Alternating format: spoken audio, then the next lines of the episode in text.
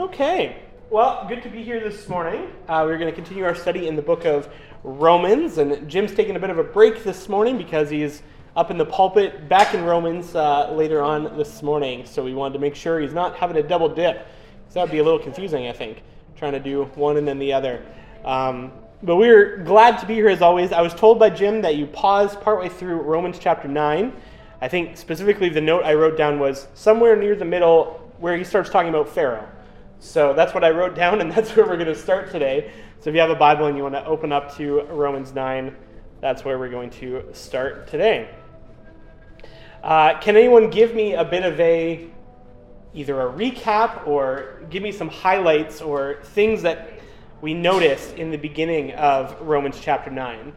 And if no one says anything, it's going to have to go to Jim. So anyone else wants to jump in, they f- can feel free to.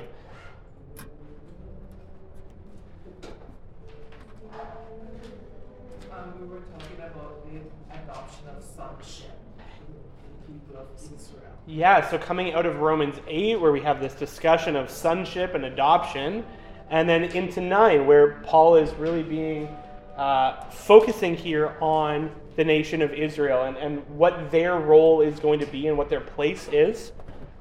Anything else?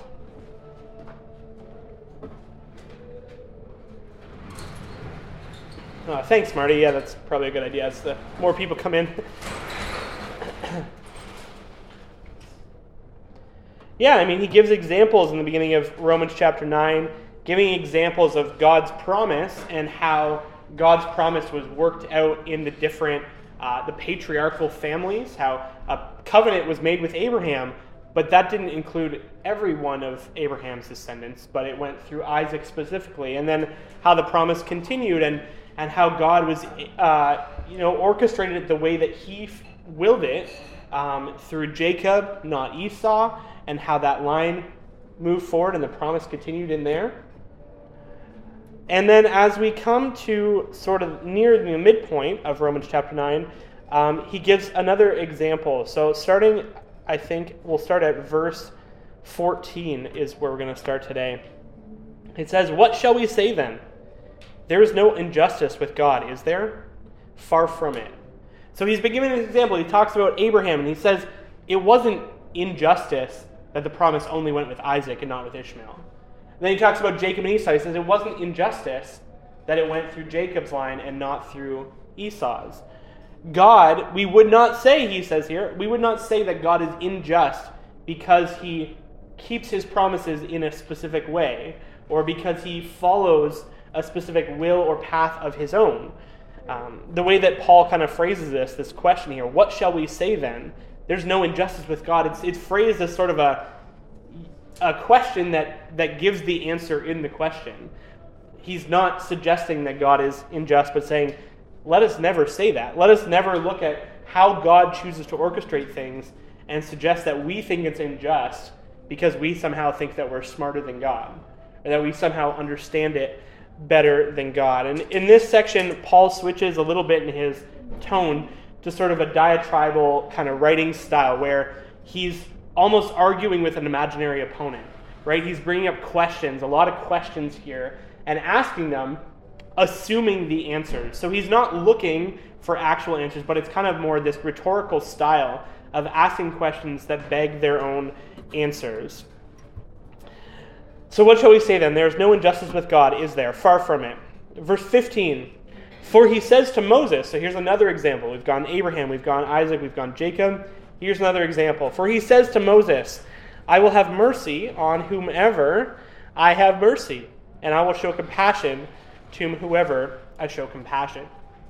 This is a quote from the book of Exodus, uh, coming from chapter nine in the midst of, um, oh, sorry, that's a little bit further on. This is, uh, sorry, giving the example here of the fact that there are many times through Israel's history, particularly when they were with Moses wandering in the wilderness, when God showed judgment on them, right? Can we think of some examples of that? When the Israelites were following Moses, wandering in the wilderness, and God showed judgment on them? When they were complaining about like food. Sure, they complained about food. Yeah, there was judgment then. Well, when Moses came down the, the mountain and they were worshiping a golden a golden calf, a statue, an idol, there was judgment and punishment then. Yeah. Snakes. Yeah, there was some stuff going on with snakes, and then Moses, that was part of how God chose to judge them. There was times when they complained about how long it had been. And then further on, when the tabernacle had been developed, there was times where the tabernacle or the Ark of the Covenant were disrespected and not um, the, the rules were not followed. But interestingly enough, in all of those occasions, God could have and would have been justified in wiping out all of Israel. Could he not? He's God. They disobeyed. They broke covenant. And yet he didn't. He judged a portion. There was times when the ground opened up and swallowed them alive. There was times when snakes came out. There was times when they just died on the spot. There was plenty of ways that God could have wiped them all out, but he chose to show mercy. And that's what Paul is reminding here. When the, the Israelites followed Moses in the desert, he chose to have mercy on who he'd have mercy and compassion on who he'd have compassion. And we might, might not understand why certain people were judged and others weren't, and why certain people got off and uh, free and from the judgment and others didn't. But that's kind of the point, is it's God's place to judge, and it's God's place to show mercy and compassion if he wants to show mercy and compassion. What's kind of interesting at this point is a lot of Paul's narrative or, or discussion up to this point, rather, has focused on God's grace. And this is, I believe, the first time in Romans that he specifically mentions the idea of mercy. Do we know what the difference is between grace and mercy? Because I think those can be two terms that we use in the church a lot, Um, or in Christian culture, that sometimes we, we use interchangeably. And they're definitely connected, but uh, what is the difference between grace and mercy? Grace is freely given. Okay. And mercy is being forgiven. Yeah, that's right on the right track, Tamara. The way that I've kind of heard it put once before is that um, grace is being given something you don't deserve, and mercy is being forgiven for something that you do deserve. So we deserve punishment, but because of God's mercy, we are forgiven. And grace is the thing that says we don't deserve eternal life or salvation, but God freely gives it to us anyways. And so Paul has been really hammering home grace up to this point, because obviously that's a very important theme in understanding salvation. You know, Romans has been talking about salvation a lot. And grace is a key theme, but mercy is important too, that as he comes into this section talking about God's justice, we need to understand that all of us are deserving of punishment. All of the Israelites were deserving of punishment, and all of us are too as sinful people. And it's because of God's mercy that he chooses to allow some to be forgiven. In fact, any who would believe in Christ can be forgiven because of his mercy. And so that's going to be an important kind of theme as we continue in this next section of Romans nine. Uh, verse sixteen. So then, it does not depend on the person who wants it, nor the one who runs, but on God who has mercy. For the scripture says to Pharaoh, "For this very reason I raised you up, in order to demonstrate my power in you, and that my name might be proclaimed throughout the earth." It's pointing to the fact that, it, again, it's truly up to God to decide. We don't have the power to decide if God is going to be merciful to us or not. That is purely by the work of God, through the work of Jesus Christ, and the power of the Holy Spirit. It's up to God to decide.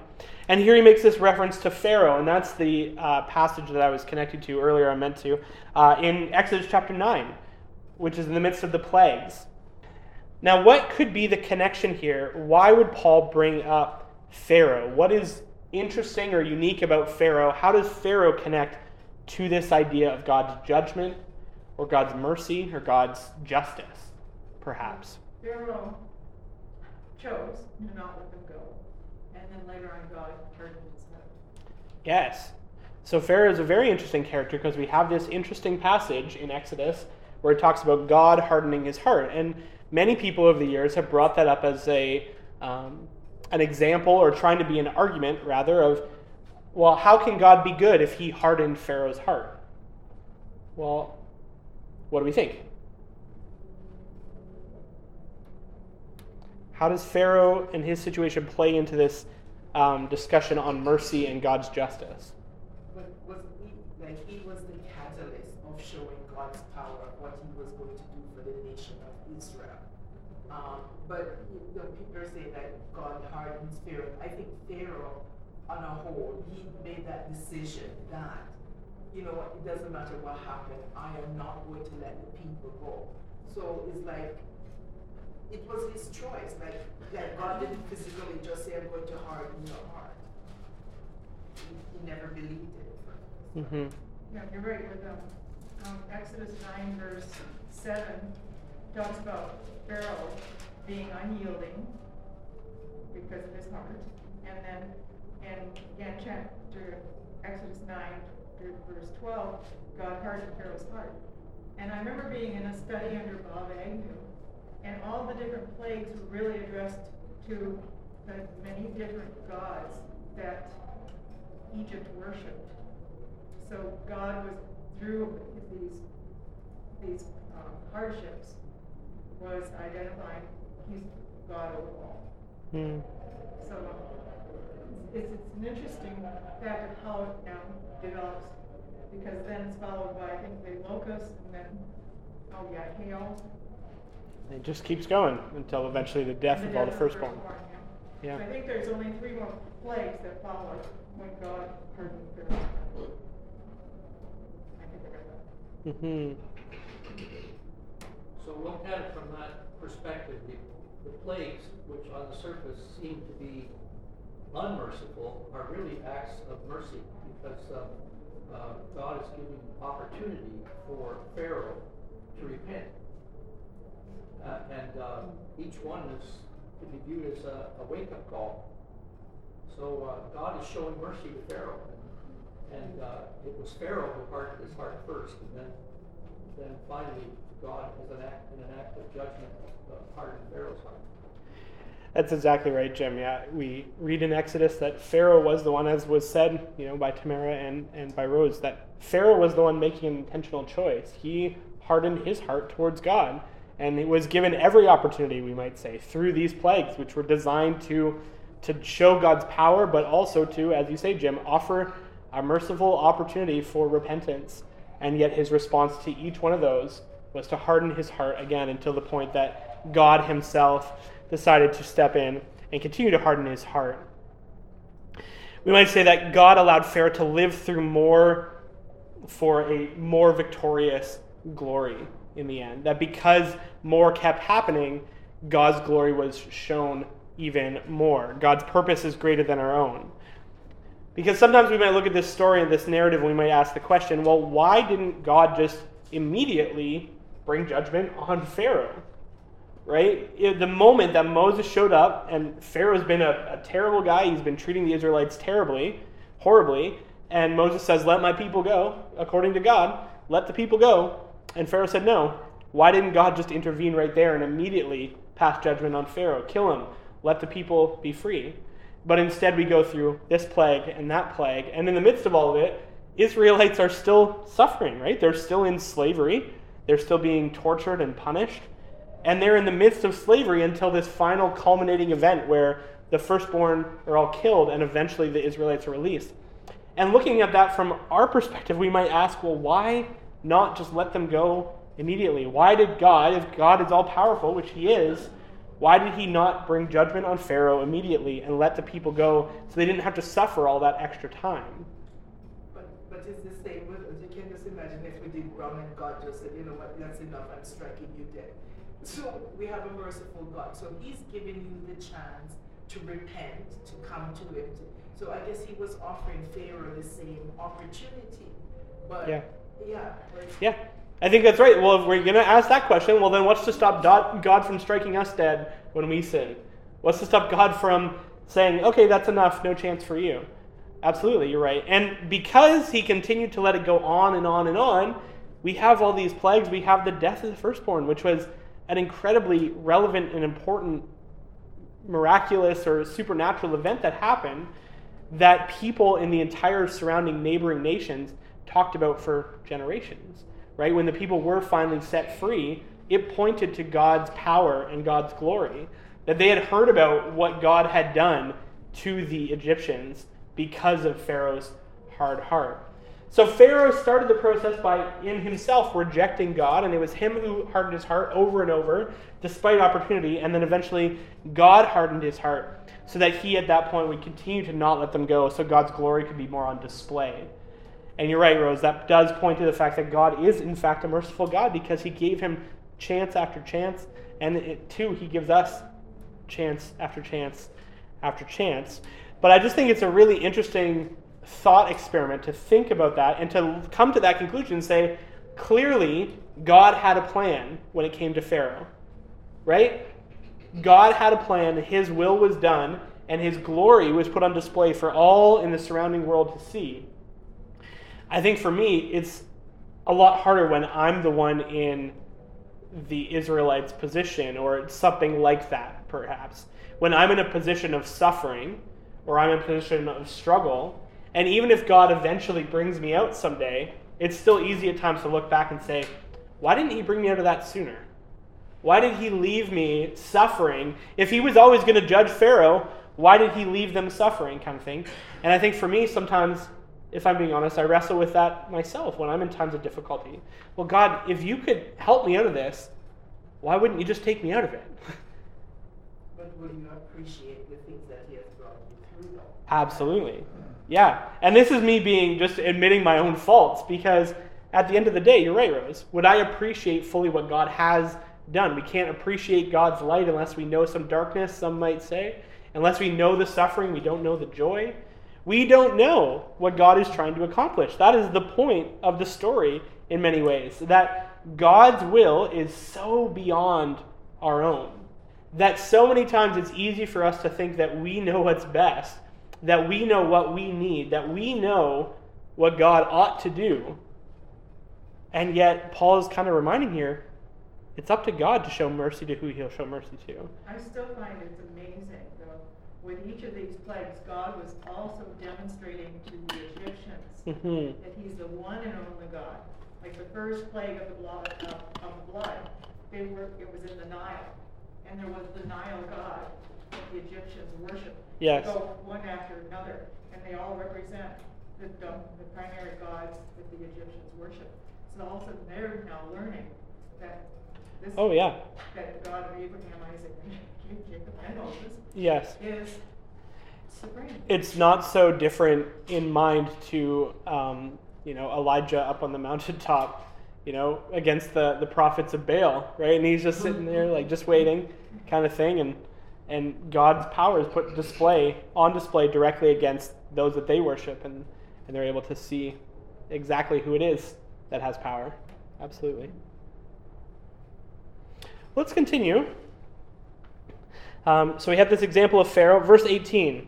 So then again, he makes this kind of closing statement on that, that paragraph or that sentence. So then he has mercy on whom he desires, and he hardens whom he desires. Um, Again, as we say, Pharaoh was given over to the evil that was in his own heart already. Um, Pharaoh did not have his heart hardened just because God wanted to harden someone's heart, that God chose him as a random person to punish, but rather because of the hardness he already had there. One author I read said, uh, put it this way, that God maintains people in the same state of sin uh, that already characterizes them if he chooses to harden someone. That it is not God taking a good person and making them bad, but it's taking a person who is characterized by sin, and if they choose to continue denying and rejecting God, he allows them to remain in the same sin that, that characterizes them. Uh, that is what this process of hardening hearts is. Verse nineteen, you will say to me then, why does he still find fault? For who has resisted his will? And this is the big question of the chapter then, I think, or a big question we might say. Because if it's God who gets to decide who receives mercy and who doesn't, if it's God that can decide whose heart is hardened and whose is not, then how can God blame us, one might say, as though, again, Paul is having this imaginary argument.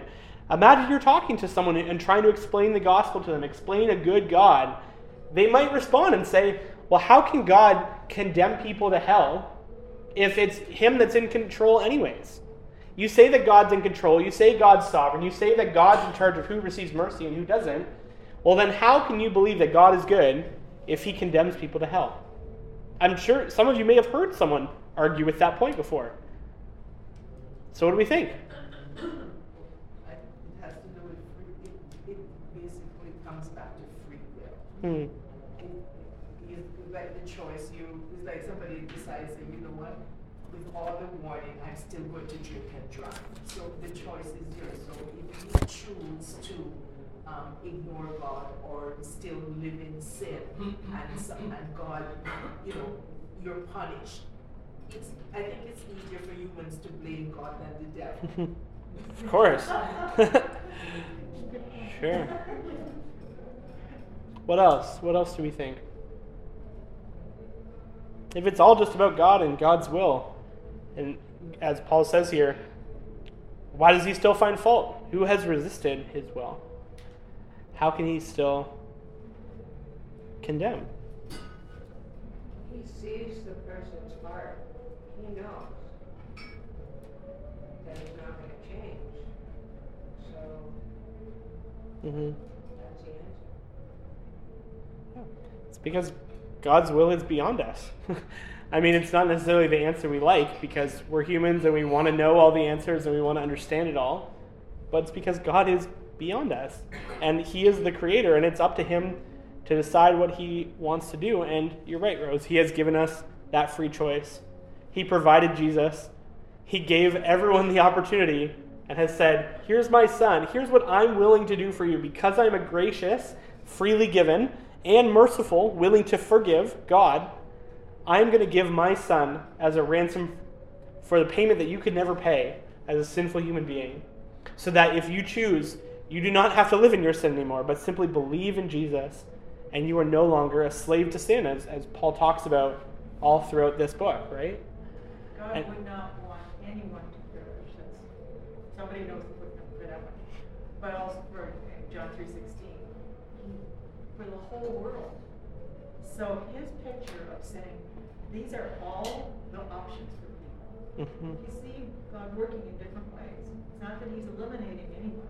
That's not that's not his heart. But he winds up making, as you said, the free will choice. Yeah. But isn't it also that some people just think that God is there, but they can call on it for favor sure. at any time. Yeah. Without doing the work. God's my buddy. God's my genie in a bottle. God's my my servant. Yeah. People treat him that way. Of course. Yeah, ultimately we could go back to the fact and say all of us deserve that condemnation. All of us deserve that punishment and that judgment. But it's only because of God's love and the work of Jesus Christ that God has shown us mercy.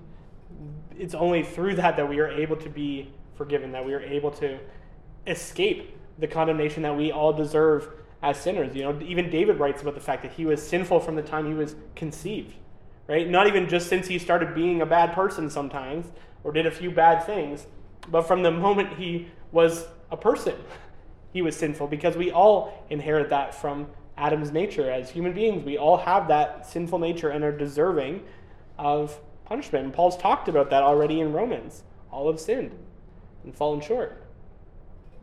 And so it's only, rather when we want to, or people who maybe are against God want to use this as an example to tear him down or to argue against him. What it really does when you understand it is show how merciful he is, that he has chosen, you know, with the Israelites to kill only a portion and save a remnant for continuing on the promise and continuing on what he has offered in covenant. It's the same for us. The fact that he saves anyone is a demonstration of his mercy, because none of us deserve it. All of us, by our sin nature, are against God. And it is still, I'll admit, confusing at times for me, even when Paul talks about certain things like this, how it's God's choice and it's God's um, predestination at times he talks about, that God has chosen people, and I can't fully wrap my mind around that all the time, what it looks like that God has chosen some and, and not others, and what that actually looks like when you wrap in things like our free will. And that still wrinkles my brain a little bit. I'm not as though, uh, haven't been thinking about it as many years as Doctor Jim, so I still am confused by it. I've been thinking about it a lot, and I'm still confused. I, I, I, I want to, I want to emphasize though that this chapter is not about whether I'm getting to heaven or going to hell. Yes. It's about whether I am blessed on earth or not blessed on earth, hmm. because all of the examples do not refer to eternal destiny. Yes. They refer to a position of favor on earth. Mm-hmm. So uh, Pharaoh lost his position of favor on earth because of his disobedience. Yes. And the destruction that it, it's it, it, just jumping ahead uh, to verse twenty, uh, uh, twenty-two. twenty-two. God choosing to show his wrath and make his power known, bore with great patience the opposite of his wrath, prepared for destruction. Some people say, well, that destruction is hell. Mm-hmm. Pharaoh went to hell. We don't know that. No. What, what we do know is that Pharaoh's armies were beaten on the field of battle by the Lord. They yes. were swallowed up by the Red Sea. And that's the destruction that he's talking about. He's not talking about eternal destiny. He's talking about an, an historical event of Pharaoh losing the mightiest man in the world, mm-hmm. losing his army. Yeah. Uh, so there's a there's a there's a difference uh, in the emphasis here. It's a, it's it's history that he's talking about, not eternal destiny. Mm-hmm. But then we do. It, it, like I said, it's like a novel. You could go back. It's because who knows? Maybe Pharaoh, after this happened, could have accepted God as the Savior. Yeah, it's uh, an interesting concept to think about for sure. It doesn't say. It doesn't say. That's a lot. It doesn't say. So much of it. And that's why we want to focus on what it does say, right? As Jim is pointing out here. Yes. Yes. There's a, a quote I came across that I. I thought it was kind of comical, but I really liked as well. It said, the reconciliation of God's sovereignty and man's responsibility is beyond our power. The Bible states and emphasizes both, and then leaves them. We shall be wise if we do the same, he said. Because sometimes we just don't, I don't get it. I don't get how I can be somehow chosen or predestined by God, and yet also know that it was my, I had a responsibility to believe in Christ and what that looks like. And so I like what this this author said is, you know, the Bible states it, emphasizes it, and then moves on. Maybe we should just do the same as well. And I think that's important here uh, as we look at this this text. I'm going to I'm just going to say again, I mentioned this last week. Nowhere in the Bible does it say we're, we're predestined to get saved. Mm-hmm. It says we're predestined to be conformed to the image of Christ. So once a person is a Christian, a destiny is set. There, there's no sense in which before I'm a Christian that God sets my destiny. Uh, otherwise, the gospel would not be whosoever will may come. The gospel will be find out if you're on the right side of God's choice. Yeah, exactly. Well, and I think what Paul is really trying to prove here is, again, too, that again, be it earthly position, be it salvation, be it anything that we're talking about here, God is God, and we are not, as he says, going on into verse twenty now. On the contrary, who are you, you foolish person? It's nice that he's arguing against an imaginary opponent here. He can call them whatever he wants. Who are you, you foolish person, who answers back to God? The thing molded will not say to the molder, why did you make me like this? Will it? Or does the potter not have the right over the clay to make from the same lump one object for honorable use and another for common use? What if God, although willing to demonstrate his wrath and to make his power known, endured with great patience objects of wrath prepared for destruction? And he did so to make known the riches of his glory upon objects of mercy, which he prepared beforehand for glory. Again, who do we think we are? Who do you think you are to challenge God's authority? If God chose to kill everyone, if God chose to raise everyone up, if God chose to show mercy to some and not to others, um, I think of the, the parable that Jesus tells about the, the workers in the field and how some start first thing in the morning and they're offered a day's wages. And then some start a little bit later in the morning, they're offered a day's wages. And some are hired in the middle of the afternoon, near the end of the workday, and they're also offered a day's wages. And the people, some of them, the ones who've been working all day long for the same amount of money, get upset and say, what is this? Like, they're making the same amount as us. They're working half as hard. Well, isn't it up to the person? You agreed to this. You agreed to work for a day's wage. Is it not up to God to decide whom he gives what to? Is it not up to, in that case, the boss to decide how much he gives to whoever? It's, it, again, not up to us. As, and I love that Paul uses the example of clay here, because not only is it a good illustration in terms of its moldability and its use, but I don't know, it seems like a little bit like it shows who we really are, right? Like, we want to think of ourselves so often as being so powerful and so great and so good. And, and Paul's like, man, we're lumps of clay. And it's messy. Like, if you've ever seen someone work with clay and, and a potter's wheel, like, it's messy and it's gross and muddy. And yeah, eventually a piece of pottery can be beautiful. But when it starts out, I mean, it's gross. It's a lump of mud.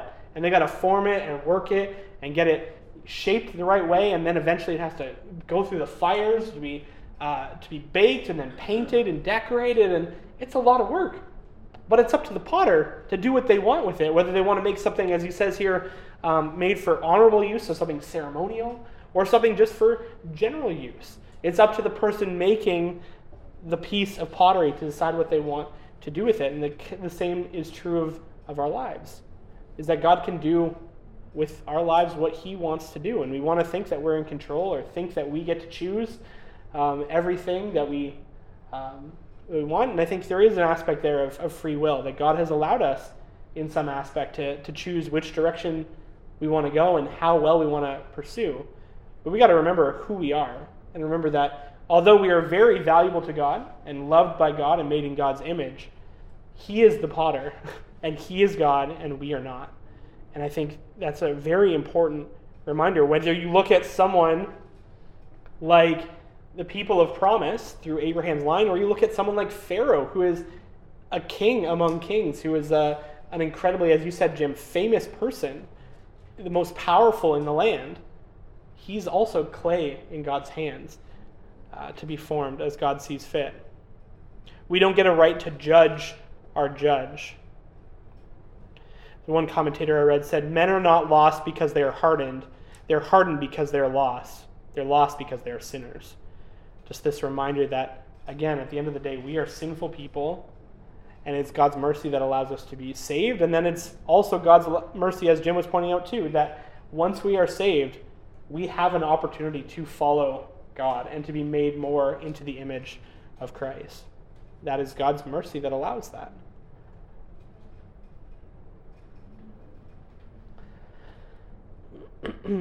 Just look at my notes here really quick.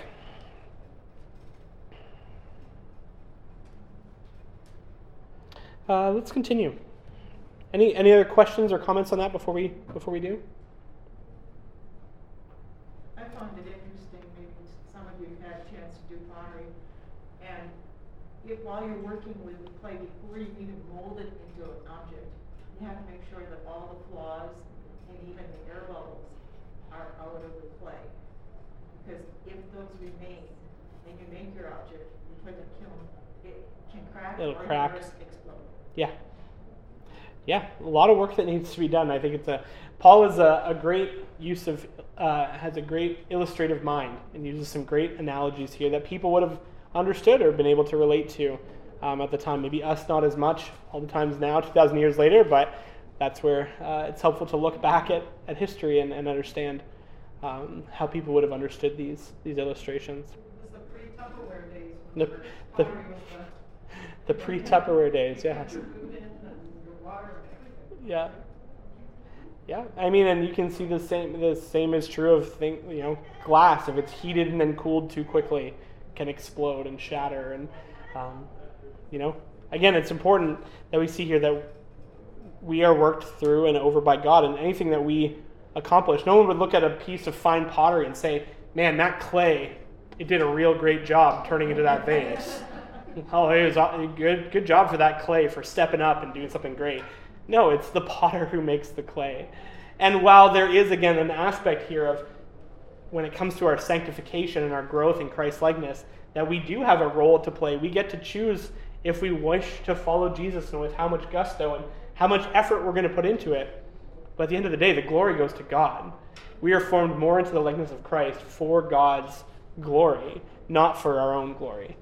Um, and I think that's a really important uh, distinction. Let's continue. Uh, I paused in the middle of a sentence, I realize now. So starting at verse twenty-three. Um, and he did so um, to make known the riches of his glory upon objects of mercy, which he had prepared beforehand for glory, namely us, whom he also called, not only from among the Jews, but also from among the Gentiles. As he also says in Hosea, I will call those who were not my people, my people, and her who is not beloved, beloved. And it shall be that in that in the place where it was said to them, you are not my people, pardon me, sorry, uh, there they shall be called sons of the living God.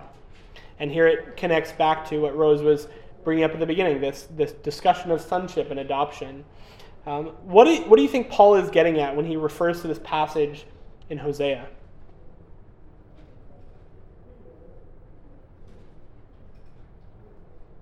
Seems like he's quoting Old Testament a lot around here, but what is he getting at with this passage from Hosea?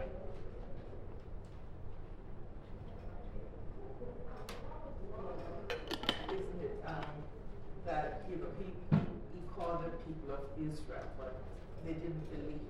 So he said, okay, but there are other people that saw what God is doing, and they believe, they believe, they believe by faith.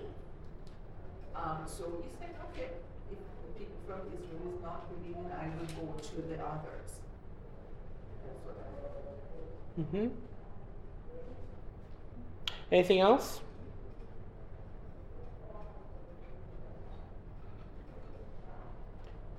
Yeah, I think it's a really good point, Rose. I think we remember and we understand that Israel is ultimately still God's people. Israel are God's people. And yet, through this mystery, as Paul talks about in the book of Ephesians, others have been grafted in as well. And Gentiles have an opportunity to be grafted in, to be called people of God, to be called sons and daughters of the Most High, of the living God, in something that does not discount the promise that was made to Israel, does not remove the promises that were made to Israel, and they will still come to fruition. But in the meantime, God has provided a way that others, that any who believe, can be grafted in, that could be considered his people. And this is something that is prophesied about, you know, in the book of Hosea, years and years and years and years before, it is prophesied that this will come to fruition, that those who were called not his people could be called his people. Um, and again, that doesn't remove the original bearers of the title from it, but it allows others to be brought in and grafted in as well. That, and that's why we say amen, that we are here today because of that promise, because we have been grafted in, um, that God has shown mercy to those beyond the original covenant people and has shown blessing to us through the work of Jesus Christ, um, not just for Israel, but for others and all throughout the world, as was pointed out earlier as well. So this whole pattern of uh, Romans chapter nine, God's working in, in history, uh, he starts out by saying, uh, I've chosen Uh, Isaac, I've chosen Jacob over Esau, uh, I've chosen Israel and not Pharaoh, Israel is blessed, Pharaoh is not. Now he turns and he says, Israel is the one who is now down, yeah. And the Gentiles are up. So once again, it's a sovereign God working in history to bless those that he blesses. And again, up to his his choice. It's, it's up to God to do what he will do, because his people did not keep to the covenant. And praise be to God that we are not held to that that standard of accountability, that because we know it's a covenant that could not be kept in many cases, right? It's a law that could not be, uh, could not bring freedom, could not bring salvation because it was uh, unattainable. What a mercy that God has allowed, whether, again, people from Israel or people from the Gentile peoples to, to believe and be grafted in. Uh, verse twenty-seven, Isaiah cries out concerning Israel, though the number of the sons of Israel may be like the sands of the sea, only the remnant will be saved. For the Lord will execute his word on the earth thoroughly and quickly. And just as Isaiah foretold, if the Lord of armies had not left us descendants, we would have become like Sodom, and we would have become like Gomorrah. It's pointing to the same mercy that Paul is building on here.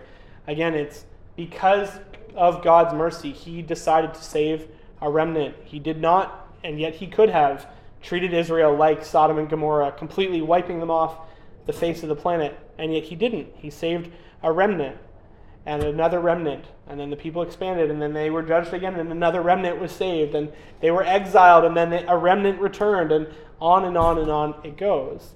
And the same is true, you could say, about now, as Paul is writing to the people at this time. There is a remnant of Israel that has believed, that has been, you know, that's who Paul goes to first, right? As we walk through the book of Acts, every time he goes to a new town, he was going to the synagogues first. Paul himself could be argued as part of that remnant. He is a believer who is Jewish. He is part of God's people, and now he's bringing in others into the fold as well, and that remnant is expanding. And one day, God's people, some way in the future, will join as well um, and be brought to his, um, brought to the, the, the, the gate of his kingdom uh, in that moment of judgment. And here we have this picture of, again, anytime God wanted to, he could have wiped them from the face of the earth, and yet he allowed the remnant to remain and allowed them to rebuild. And it's not so different than the picture we have of his big judgment in Genesis with Noah, right? Noah and his family were a remnant as well. The people were evil. They were horrible. They were not what God wanted. And so he saved a remnant and allowed people to be repopulated through them, showing his mercy. Uh, let's finish off because we have just a few more minutes left. Verse thirty. What shall we say then? That Gentiles who did not pursue righteousness attained righteousness, but the righteousness that is by faith. However, Israel, pursuing a law of righteousness, did not arrive at that law. Why? Because they did not pursue it by faith, but as though they could by works. They stumbled over the stumbling stone, just as written, as is written, Behold, I am laying in Zion a stone of stumbling and a rock of offense, and the one who believes in him will not be put to shame. What's Paul getting at here in these last few verses? Notice anything?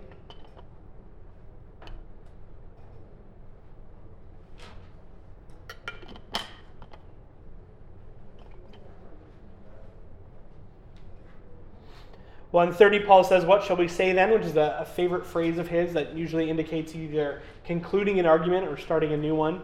And here we see he's kind of concluding this point that he's been building up to Um, through the entire chapter. And again, what it comes down to is how are Gentiles brought in? Faith. How was Israel saved? Well, they thought so. And that's the problem, right? Is again, it's this contrast that Paul's been building all through this entire letter, faith versus works. What brings you into the fold of God? Is it your faith or your works? And he says here, Gentiles, they did not even pursue righteousness. They didn't know what they were trying to do. Now, does that mean that there were no Gentiles who were pretty good? No, of course not. But it means they didn't have the law and were not therefore pursuing the law. And so they were not pursuing that which God had said was righteous. And yet somehow, without even pursuing it, it's almost like the picture he gives here is like someone almost like wandering into eternity or almost wandering into to glory on earth, because they weren't even looking for it.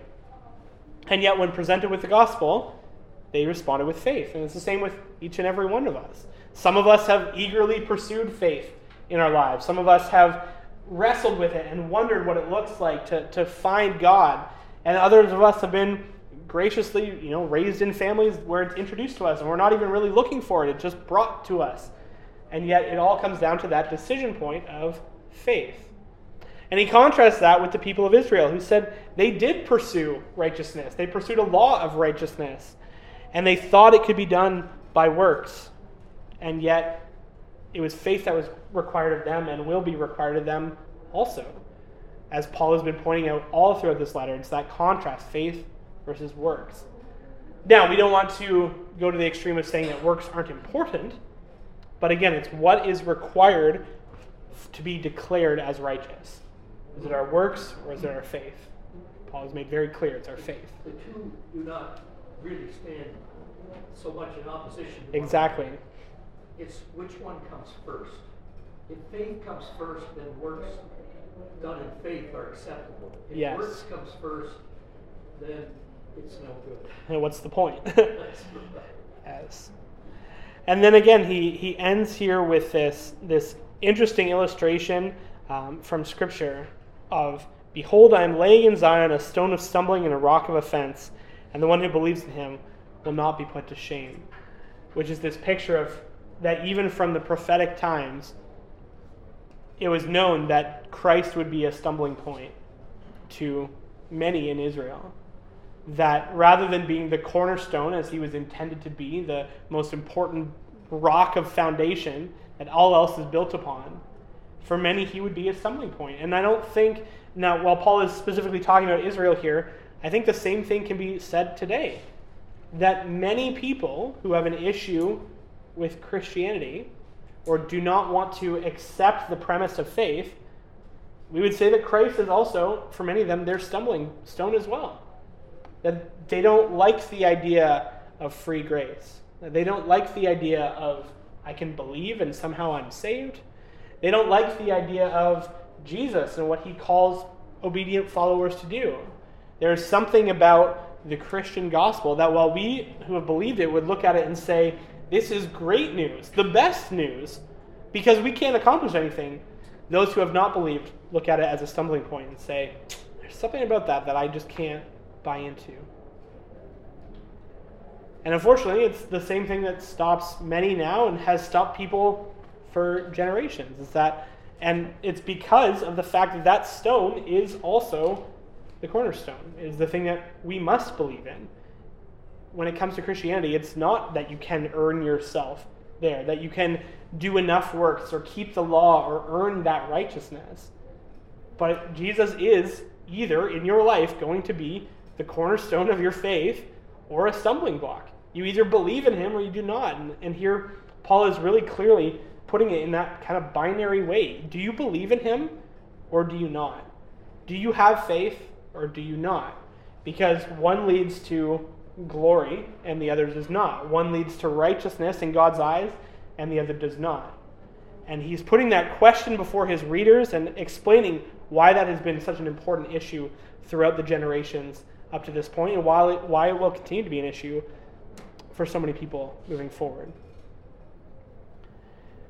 So what do we do as we come to the end of Romans chapter nine with this text? As Jim has said, it's this demonstration of how we live and how we... Um, sorry, I lost the word I was looking for there.